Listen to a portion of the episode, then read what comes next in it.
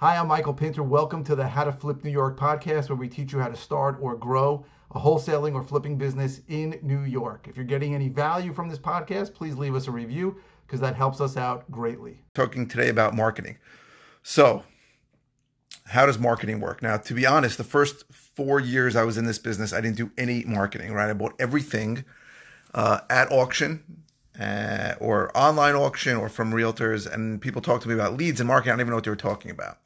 But after a few years, I realized that I couldn't scale this business. And then I realized that the only way to really make money is to buy at a deep enough discount by going direct to seller.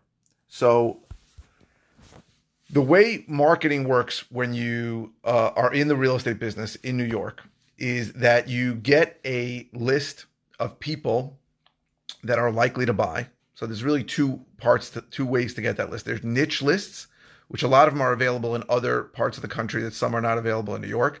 So that's some people with some kind of either problem with the property or problem with themselves. So some kind of distress. If people are in distress, they usually want to sell. Or you can get broad lists of people that are likely to sell because they own the property a long time, or their age, or whatever reason is that they are more likely to sell. So the marketing, that's the first part of the process, is get those lists. The next part of the process is you have to skip trace the list, unless you're trying to just mail the list. So mail works for sure. We do a lot of mail. If you just need an address, you can get that from the list. So if you are just mailing, you can do that. But mail is expensive, right? Mailing, every postcard is at least 35 cents. If you're dealing with a list of at least 10,000, you need to mail multiple times. So just for example, if you have a list of 10,000, every time you mail it, if you're going to mail that list, it's $3,500 to $4,000 if you're doing a postcard. And you should not mail anybody once unless you're going to mail them 6 or 7 times. That's something that I made a mistake with when I first started. You need to mail multiple times. So that's very, very expensive. Assuming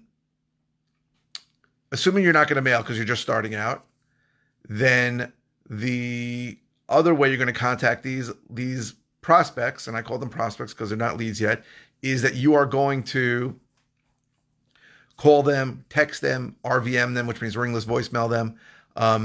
So if you're going to do that, you need phone numbers. So the original lists are usually not going to have phone numbers. You're going to need to skip trace that list. So skip tracing the list, you have to get good data, right? I have really good sources for skip tracing.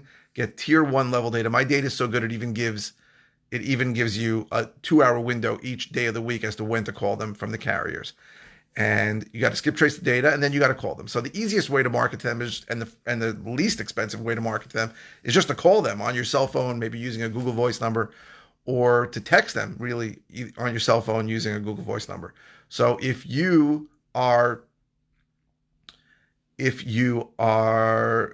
marketing to those people, you're going to then contact them. You're going to reach out to them, and you're going to basically say the same message to them no matter what list it is.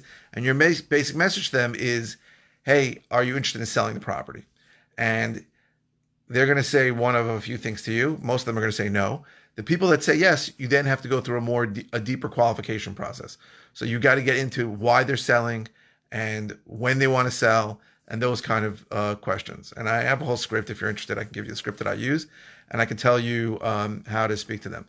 So once those people express an interest and you see that they are interested in selling it to you at a price that you might be able to buy it at, I then go on an appointment. And some people do this virtually and they never meet with them.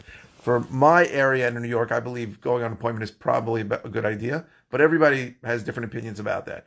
So after the appointment starts a whole sales process and sales conversion.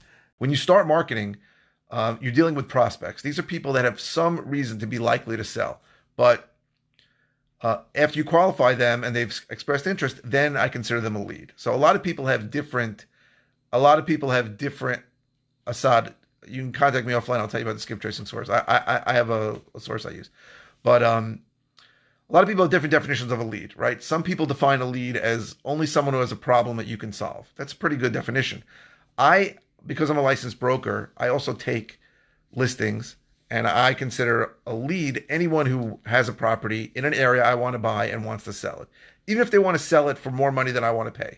Because what I found is that over time, if I follow up with these people, either their circumstances change or the motivation changes. And somebody who's interested in selling for too much right now may be someone interested in selling later down the line. So for a price that you can buy.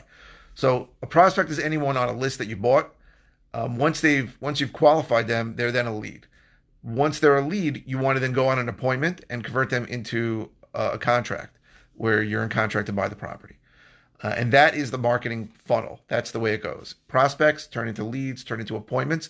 Every appointment that I go on, I make an offer. Even if the person tells me they want $1 million for the house and I only want to pay $100,000, I'll still make an offer. And a percentage of those offers, somewhere between 1 in 3 and 1 in 5, depending on how qualified it was, are going to turn into contracts and turn into deals. Right? Once in a while, a contract falls through, but most of the time when I go into contract, the deal closes. So I'd say half the properties that I go into contract in, I wholesale, where I will assign the contract to somebody else, and half of them I close, either to buy the property and rehab it myself or to wholesale the property, which means doing minimal work and then selling it retail. But that is the marketing process. It's very simple. It's not easy. It's hard as hell. You got to deal with a tremendous amount of rejection. Most people are going to tell you, no, F off, take me off the list.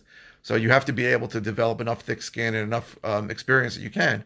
But I would say without a doubt, that is the funnel. Prospects become leads, become appointments, turn into contracts. That is the funnel. The next video I'm going to do is going to be on how, basics of sales conversion. So once somebody's an appointment, how do you turn that into a contract? Just housekeeping, right? So I don't know if you're watching this on YouTube or you're watching this on Facebook, but please like, share, subscribe on YouTube if you haven't. I hope you got good value out of this, and thank you for watching. Hey, thanks for listening. We really appreciate it. Go to howtoflipnewyork.com for more information about the various ways that I can help you. And again, if you can leave a review, that would really help us out.